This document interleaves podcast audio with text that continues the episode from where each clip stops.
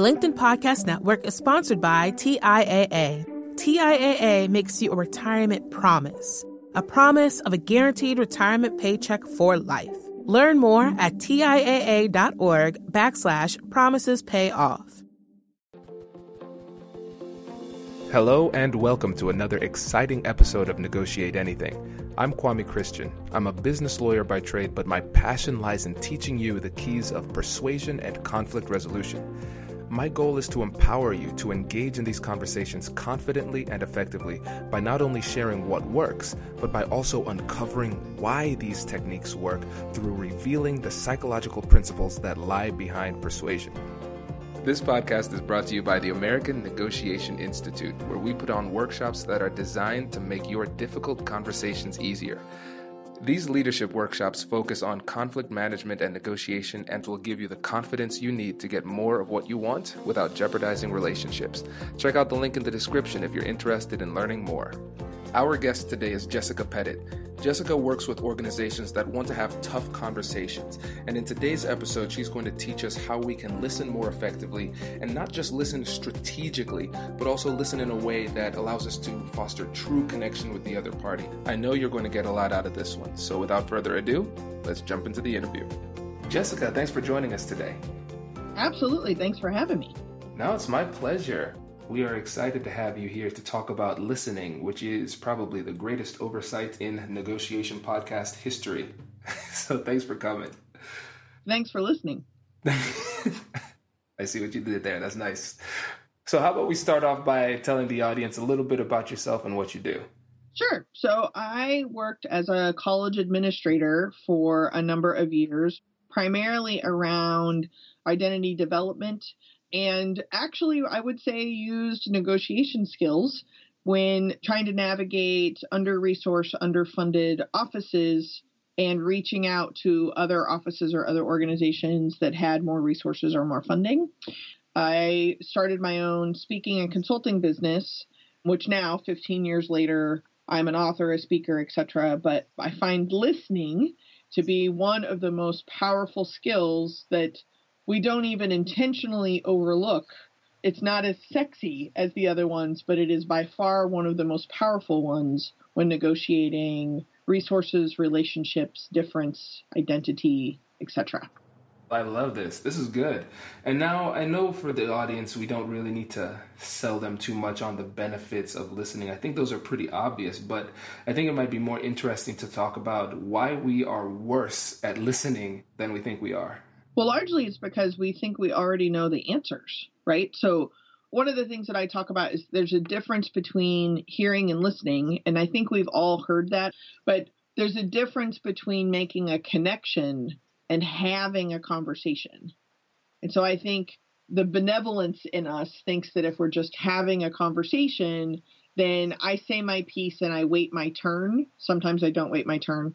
But look, see, we're successfully having a conversation but it takes a lot of courage and vulnerability to actually make a connection with someone whether you're going to see them again and again and again or maybe that's the only time you're ever going to see them it's a very different thing and involves listening. Okay and so what i'm hearing now is that the goal with listening is to or one of the goals is to create a connection is that right? Absolutely. And what do you mean by connection? Let's take somebody that you're probably not going to see again. So let's take a, a barista in between your landing gate and your departing gate during a very tight connection, but you have just enough time to grab a cup of coffee. In that moment, there's a human who's helping you pay for the coffee, make the coffee, give you the coffee. So when I talk about uh, the difference between hearing and listening, if the person at the barista is like, hello, my name is Tanya, and you start off with, Hi, venti soy chai, you're not actually listening. They're attempting to engage you in a conversation, even if it's a script.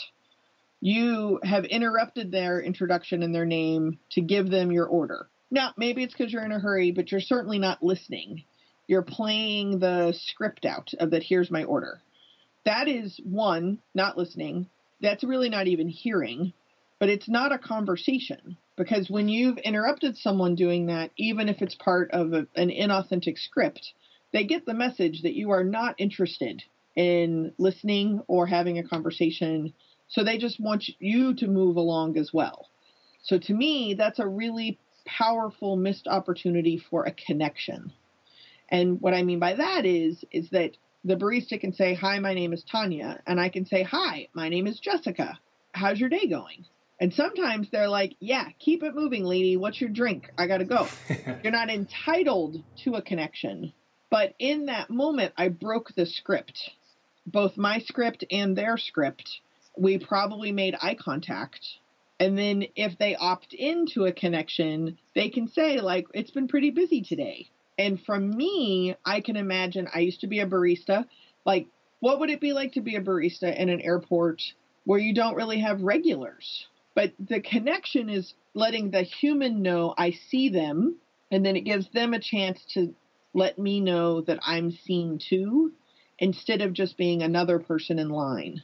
And now let me play devil's advocate because I can hear some of the hard charging business folks in the audience saying, well, I mean, that makes sense, but why? Let's play devil's advocate and break it down. Why is there value in creating this level of connection and not just focusing on getting what we want out of the conversation?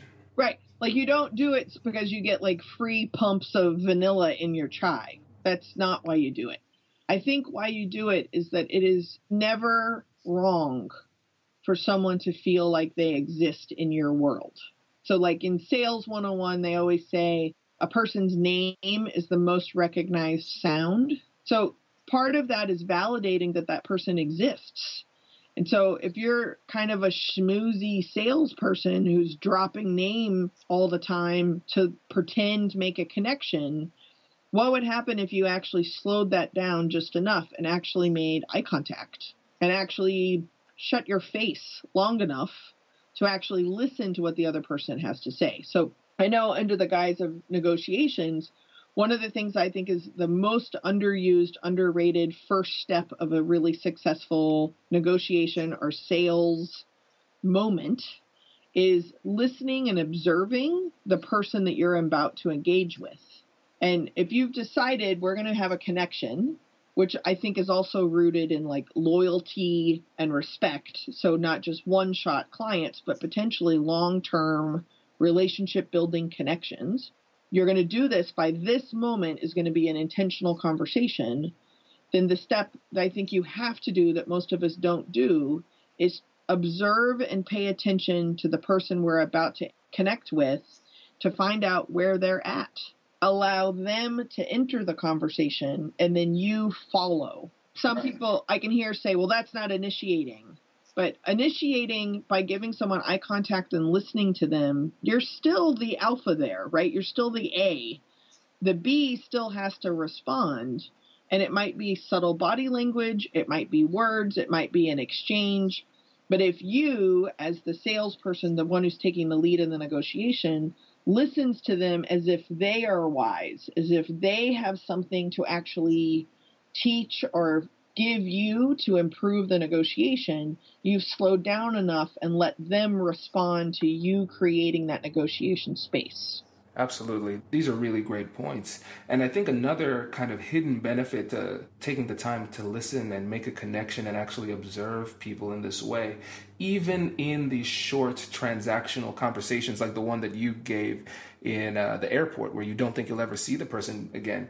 Even if you don't think you will ever see the person again, there is still value for you, if you want to look at it selfishly, in just practicing having these conversations in a meaningful way because then it becomes habitual. So it's not a situation where, yeah, typically I'm a transactional person who doesn't care what people say, and now I need to actually create a connection when it matters if you actually take the time to create human, meaningful human connection and listen effectively in every single one of our interactions, it will make us better negotiators in difficult conversations when the time comes. And that's what really matters because it'll be a lot easier for us to bring those skills to the fore when it matters when you've actually been practicing and creating that habit.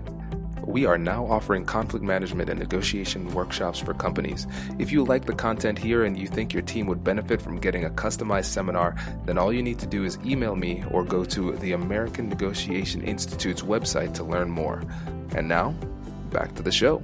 The LinkedIn Podcast Network is sponsored by TIAA. In the last 100 years, we've seen financial markets swing, new currencies come and go, decades of savings lost in days, all showing that a retirement plan without a guarantee, quite simply, isn't enough. So, more than a retirement plan, TIAA makes you a retirement promise. A promise of a guaranteed retirement paycheck for life. A promise that pays off. Learn more at TIAA.org backslash promises pay off. Hi, I'm Tomer Cohen, LinkedIn's Chief Product Officer. On my podcast, Building One, we dive deep into what it takes to build great products. Recently, we had Zach Perret, the CEO of Plaid, and he shared about his struggles building a financial app for consumers and how he was able to turn it all around with a critical pivot. Take a listen. I personally couldn't resonate as much with the consumer set that we were trying to reach. I just didn't have that level of empathy. When we made the shift to building a B2B product, though, I was building the product that I wanted. My co founder and I were creating the product that we wanted ourselves, and we had so much empathy for what that product was. Such a great insight. You know, in that sense, we got lucky because we were, we were creating a thing for ourselves. And then the people that we were talking to also had the same problems we did. They were fintech developers. We'd been a fintech developer, uh, we'd been trying to build a fintech product for a year. And so we had such deep empathy. We had such a clear ability to. If you want to hear more of Zach Perret's story and the lessons that follow, listen and subscribe to my podcast, Building One. Absolutely. And not to mention, if you're in an airport or travel for a living, it's a lonely, lonely job. You're surrounded by people all the time and you're alone. And the best way to feel connected is to help someone else feel connected really selfishly is you start realizing that there's other human beings on the planet and you're not alone anymore. So the habit of practicing the skills, the payoff is that you are also connected to humanity in some way, not to get super woo woo, but if you are grounded and connected, you're going to be a much better, much more effective sales negotiator because you're not coming off of yet another Best Western in yesterday's shirt. Exactly. And so now for the listeners, they might be saying, okay, I'm sold. Now I want to make connections and now I want to listen effectively. How do I do that besides simply opening up my ears? What is the actual process? The ugly part is not just opening your ears, but it's noticing when you're more likely to open your ears and when you're more likely to start talking. I think sometimes doing this in a physical sense is really challenging, so I flip it to social media so, when are you more likely to look at a post and read the comments without typing? And some people, depending on the topic, it doesn't take much. You just immediately start typing.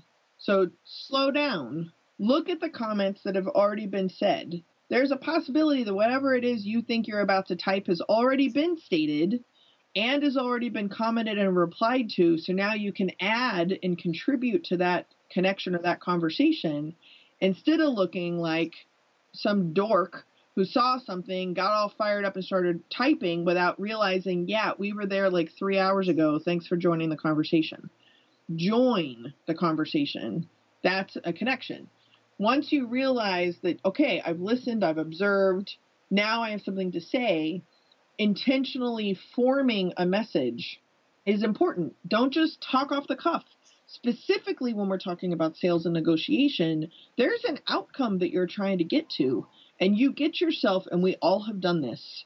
We have all gotten ourselves in trouble by overpromising or interrupting or making assumptions or saying something without intentionally forming a message and then really figuring out what you intend the meaning of that message to be and then put it outside of your face when you've said things that you have to backpedal or you have to figure out how to do something or possibly heaven forbid manipulate the conversation so that the person didn't hear it or understood or something that's your fault. That's my fault. So part of listening is also paying attention to what am i going to try and say and what is the intentional meaning of the message i'm going to say. So you're listening to the other person first and then you're listening to yourself. This is incredibly disheartening because I was I was here hoping for an easy answer and everything that you've described seems incredibly painful to do. And but you're absolutely right. I'm thinking about even in again like I think about these conversations just in everyday social interactions as practice for the conversations that matter Yesterday, I was talking to my mom, and she was talking about the royal wedding, which I think is just absolutely ridiculous. I don't know why people care about it, and it just annoys me to no end. She said, Oh, Kwame, did you hear about the royal wedding? And I immediately rolled my eyes because I thought I knew where the conversation was going to go, and I already had my opinion set and ready to go.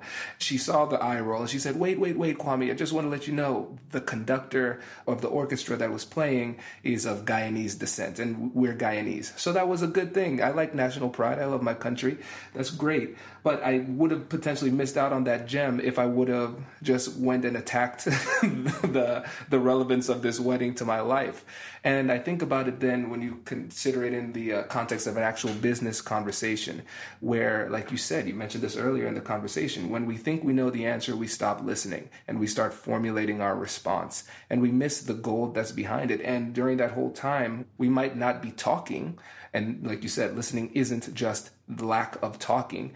We are sitting there not connecting with the other person and we are formulating our own response, which makes us worse people in general, but also worse negotiators and less persuasive. And people can notice that and they can see it not only in what you say, but also in your body language as well.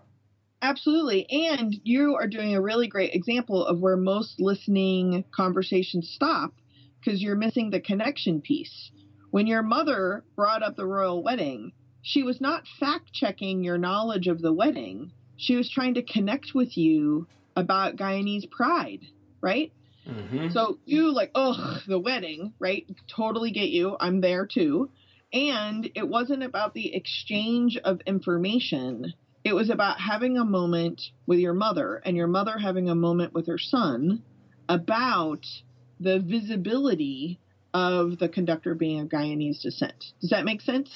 Absolutely. So the listening often is an exchange of information that's actually kind of lowercase hearing, right? We call it listening, but really we're just hearing. But the connection piece isn't just about the exchange of facts. It's about that moment of like, yeah, that's amazing. Like the connection that you made with your mother there wasn't directly derived from the script.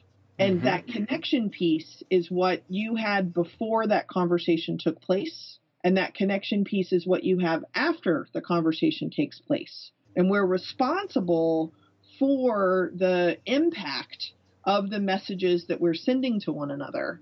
So you I mean you didn't roll your eyes at your relationship with your mother.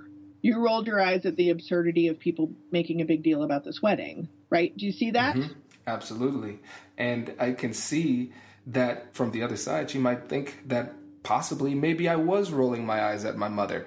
You know, maybe she felt that way. And that's, like you said, it's on me. I would recommend not doing that. exactly. exactly. Now, let's get a little bit selfish for a little bit because a lot of the listeners tune in so they could say, hey, all right, how do I get more of what I want? So, how can we listen effectively, but at the same time use our listening abilities as a persuasive tool? Let's start with the persuasion tool. So, I think what happens is deeply rooted in our sense of responsibility to this connection, and that the other person, whether conscious or unconscious of it, feels that. And then you become elevated, or I can't think of the opposite word of elevate not. either elevated or not of the their go-to person. So, for example, there's a my distribution center that does all of my books and all of my products, etc. So Jason was the the my rep. Well, Jason has been promoted like six times and is now like the director of Fancy Pants, right? Since in the decade that I've worked with this company. So the person that is my contact now was not Jason. And I think it's fascinating that the new person, I don't really know what he could do, but he is never going to be Jason. But when we talk, when we communicate, when he's selling me new products or when we're negotiating prices or things like that, I don't feel a connection with him. I feel like one of his customers. And I don't want to feel like a customer. Jason made me feel like a family member.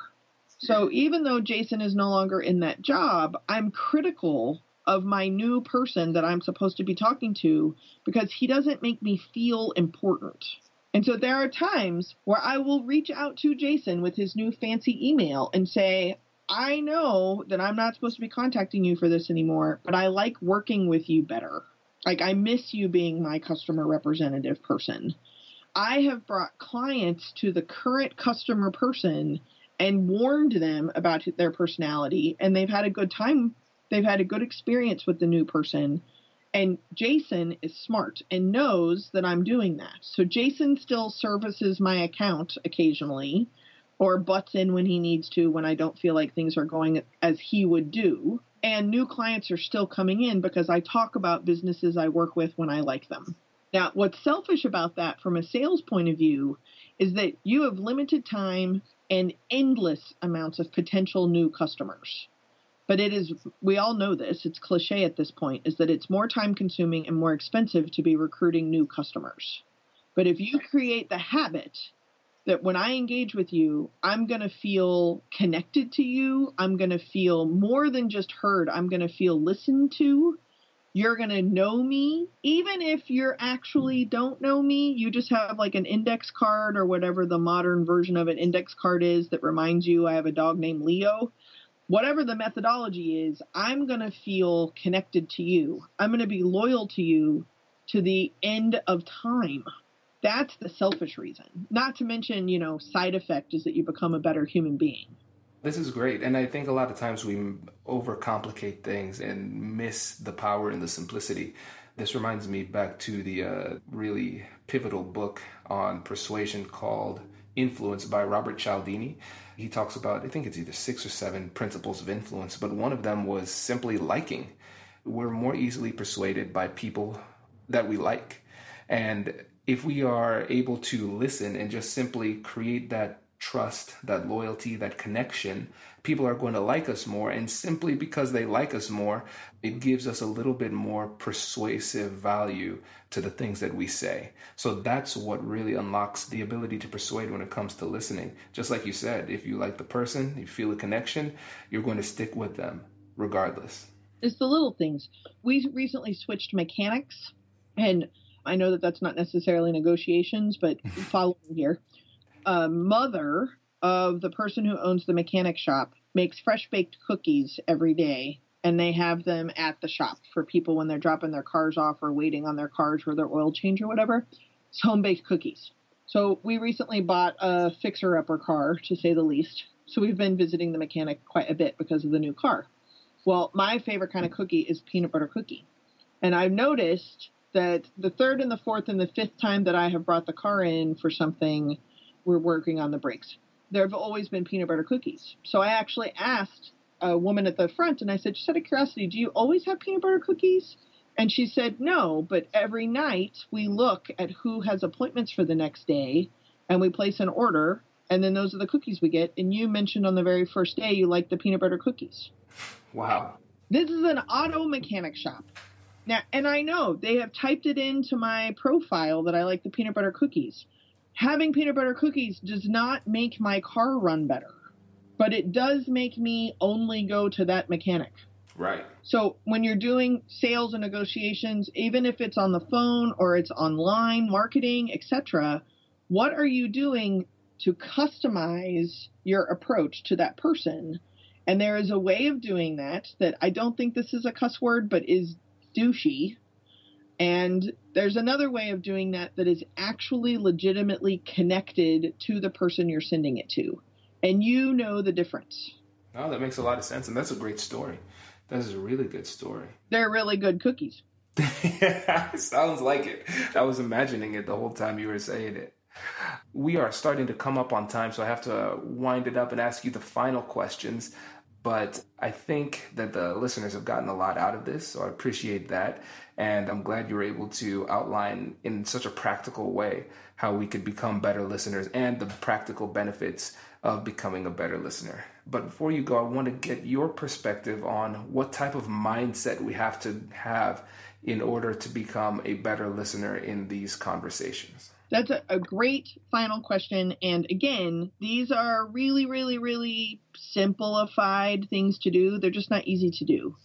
And what I would say the most important thing for mindset is to ground yourself in responsibility. So if I'm talking to a barista at an airport or I'm picking up the call for my 40th cold call that day, you're responsible for the connection that you're about to make or the connection you're about to not make. And either way, whether it's positive or negative or successful or unsuccessful, you have to claim or reclaim the responsibility for that connection and understand that it's going to have an impact, positive or negative or both, on the next person you connect with. Um, the mindset around responsibility, I think, is really important. Again, a very disheartening piece of advice because you're absolutely right. You're absolutely right. And I think we often let ourselves off the hook by giving an excuse due to the environment, whether it's the person with whom we're speaking or the context we say, well, you know, I'm not going to create a connection this time and blame it on something else. Maybe we're tired. Maybe we haven't eaten in a while. Or uh, maybe the other person is being mean. And so we say, yeah, you know, I'm not going to do a connection, not this time. But what you're saying essentially is if we take responsibility for our performance, we recognize that we are always in control of whether or not we at least make an attempt to create a connection. It is empowering because it reminds us that we have that control over our behavior. But again, the reason why I jokingly say that it's disheartening is because, man, it doesn't get easy. And that's the thing that makes these difficult conversations so difficult. It's not that the advice is so complex, it's that the implementation is sometimes difficult to do because it doesn't feel good or it's exhausting or it takes effort, but that doesn't mean that it can't be done. So I really appreciate that point. I think you are the first person that has come on the show thus far in the final parting advice is who has said responsibility and but i think that's incredibly powerful. Well thanks. And remember you don't have to do this all the time. Like my big mantra i mean i wrote a book about this is to do the best you can with what you have some of the time. It's better than nothing right? So you don't have to make a positive connection with every human being every single time. That's exhausting but notice when you're more inclined to, and notice when you're less inclined to, and keep what you want and edit what you want to change. Oh, this is perfect. This is really, really good. Thank you so much for this. Appreciate it. Absolutely. Thank you very much. No, my pleasure. And before you go, can you tell the audience again where they can get in touch with you and learn more about what you're doing? Sure. So you can go to goodenoughnow.com and learn about my book or my talks. You can watch videos. And extra bonus is if you go to goodenoughnow.com slash freebies, F-R-E-E-B-I-E-S, you can download a bunch of free worksheets as well as a flow chart that I recommend using when you're calling or writing an email to challenge you and help you practice these better connections. Fantastic. Thank you again, and thank you for those freebies. We appreciate it. Absolutely. Hey, thanks for listening to this episode. If you're liking what you're hearing, please leave a review and subscribe, and tell your friends. Our goal is to help as many people as possible, and when you leave reviews, it makes it easier for people to find us in the searches. Thanks again for being a listener. I'll catch you in the next one.